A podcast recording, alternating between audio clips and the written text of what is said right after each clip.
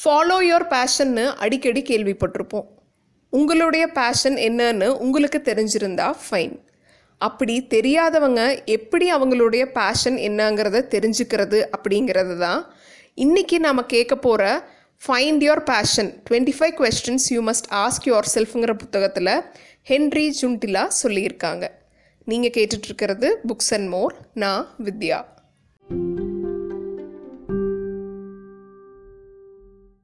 உங்களை நீங்களே கேட்டுக்கிற ஒரு இருபத்தஞ்சு கேள்விகள் உங்களுடைய பேஷன் என்னங்கிறத உங்களுக்கு தெளிவுபடுத்தும்.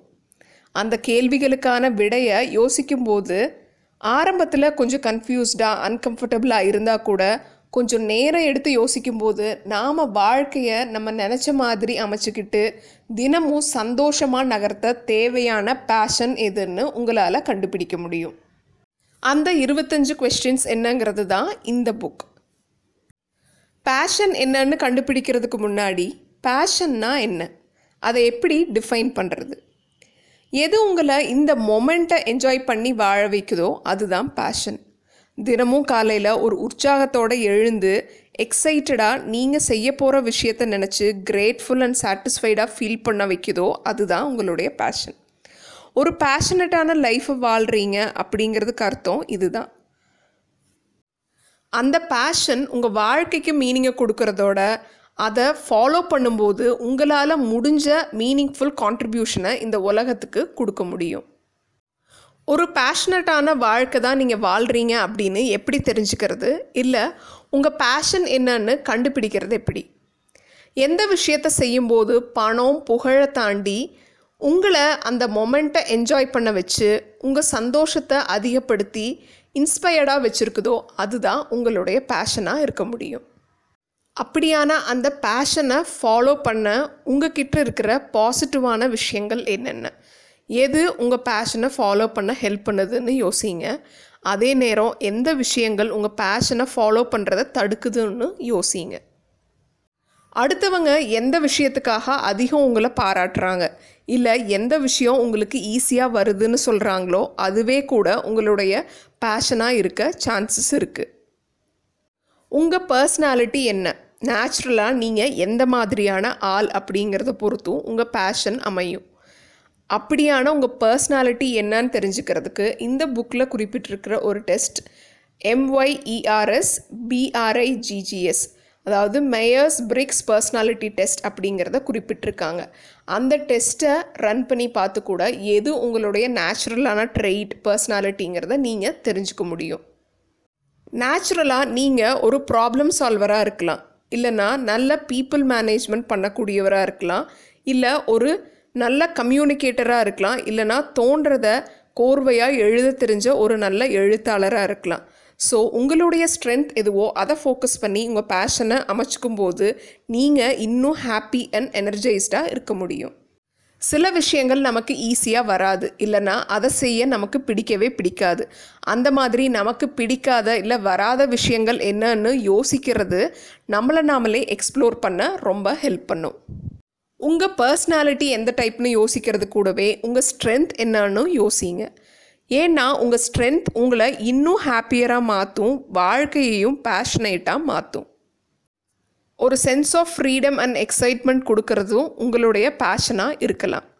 எது உங்கள் மனசை கொஞ்சம் துள்ளி குதிக்க வைக்குதோ அந்த மாதிரியான வேலைகள் தான் உங்களுடைய பேஷன் உங்கள் இன்ட்ரெஸ்ட்ஸ் என்ன?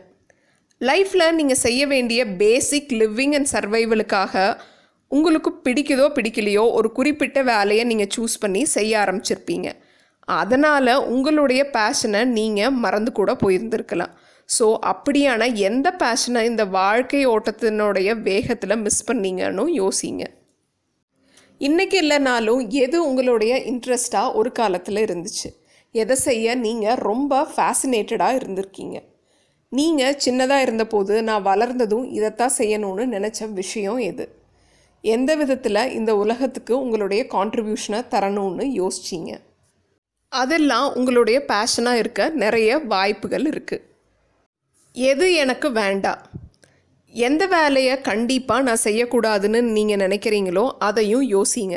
ஏன்னா அதுதான் எதை கட்டாயம் செய்யணுங்கிறத நோக்கி உங்களை நகர்த்தும். இப்போ நீங்கள் செய்கிற வேலை உங்களுக்கு சாட்டிஸ்ஃபைடாக இல்லாமல் இருக்கணுங்கிற அவசியம் கிடையாது. சாட்டிஸ்ஃபைட் அண்ட் ஹாப்பியாக இருந்தால் இன்னும் அதை அதிகப்படுத்த என்ன பண்ணலான்னு யோசிக்கலாம். ஏன்னா நிறைய பேர் அவங்களுடைய லைஃப்பை பேஷனை நோக்கி தான் நகர்த்துறாங்க. பேஷனை ஃபாலோ பண்ணி ரொம்ப சாட்டிஸ்ஃபைடாகவும் இருக்காங்க. உங்களுடைய பேஷன் இல்லை உங்களுக்கு ஹாப்பினஸ் அண்ட் சாட்டிஸ்ஃபேக்ஷனை தர வேலையை செய்யாமல் கிவ் அப் பண்ணுறதால உங்கள் லைஃப்பில் நீங்கள் எதை மிஸ் பண்ணுறீங்க அதனால் ஒரு அஞ்சு இல்லை பத்து வருஷம் கழித்து உங்கள் வாழ்க்கை என்னவா இருக்கும்? இல்லை வாழ்க்கை எந்த மாதிரி இல்லாமல் போயிருக்கும்னு நினச்சி பாருங்கள் மனசு என்ன சொல்லுது? ஜெஸ்ஸி ஜெஸ்ஸின்னு சொல்லுதாங்கிற மாதிரி உங்கள் ஹார்ட்டுக்குள்ளே இதை பண்ணு இந்த வேலையை நீ செய்யலாமே அப்படிங்கிற ஒரு விஸ்பர் கேட்குதா அந்த விஸ்பர் என்னன்னு கொஞ்சம் ஒத்து கவனிங்க. அதுக்கு மெடிடேஷன் அதாவது மனசை ஒருநிலைப்படுத்த தெரிஞ்சுக்கணும். அப்படி மனசுக்குள்ள என்ன தோணுதுங்கிறத கையால் எழுதுகிற பழக்கத்தையும் கொண்டு வரும்போது நம்மளுடைய பேஷன் என்னங்கிறத கண்டுபிடிக்கிறதும் ஈஸியாக இருக்கும். சில சமயம் இந்த மாதிரி எந்த எஃபோர்ட்டும் இல்லாமல் எதேர்ச்சியாக ஏதோ ஒரு வேலையில் நீங்கள் மூழ்கி இருக்கும்போது கூட ச்சே இதுதானே நம்ம பேஷன் இதை தானே நம்மளுக்கு செய்ய பிடிக்கும் ஏன் நம்ம இதை செய்யக்கூடாது அப்படிங்கிற ஒரு ஐடியா அண்ட் இன்சைட் வரலாம். என்ன ஆகுங்கிற கவலையும் ஃபெயில் ஆகிடுவோமோங்கிற பயமும் இல்லைன்னா எந்த ஸ்டெப்பை உங்களுடைய பேஷனை நோக்கி நீங்கள் துணிஞ்சு எடுப்பீங்கன்னு யோசிங்க. அதே போல் கட்டாயம் நீங்கள் ஜெயிச்சிடுவீங்கங்கிற ஒரு கேரண்டியை உங்களுக்கு கொடுத்தா அப்போ நீங்கள் செய்ய நினைக்கிற பேஷனட்டான வேலை எதுவாக இருக்கும்?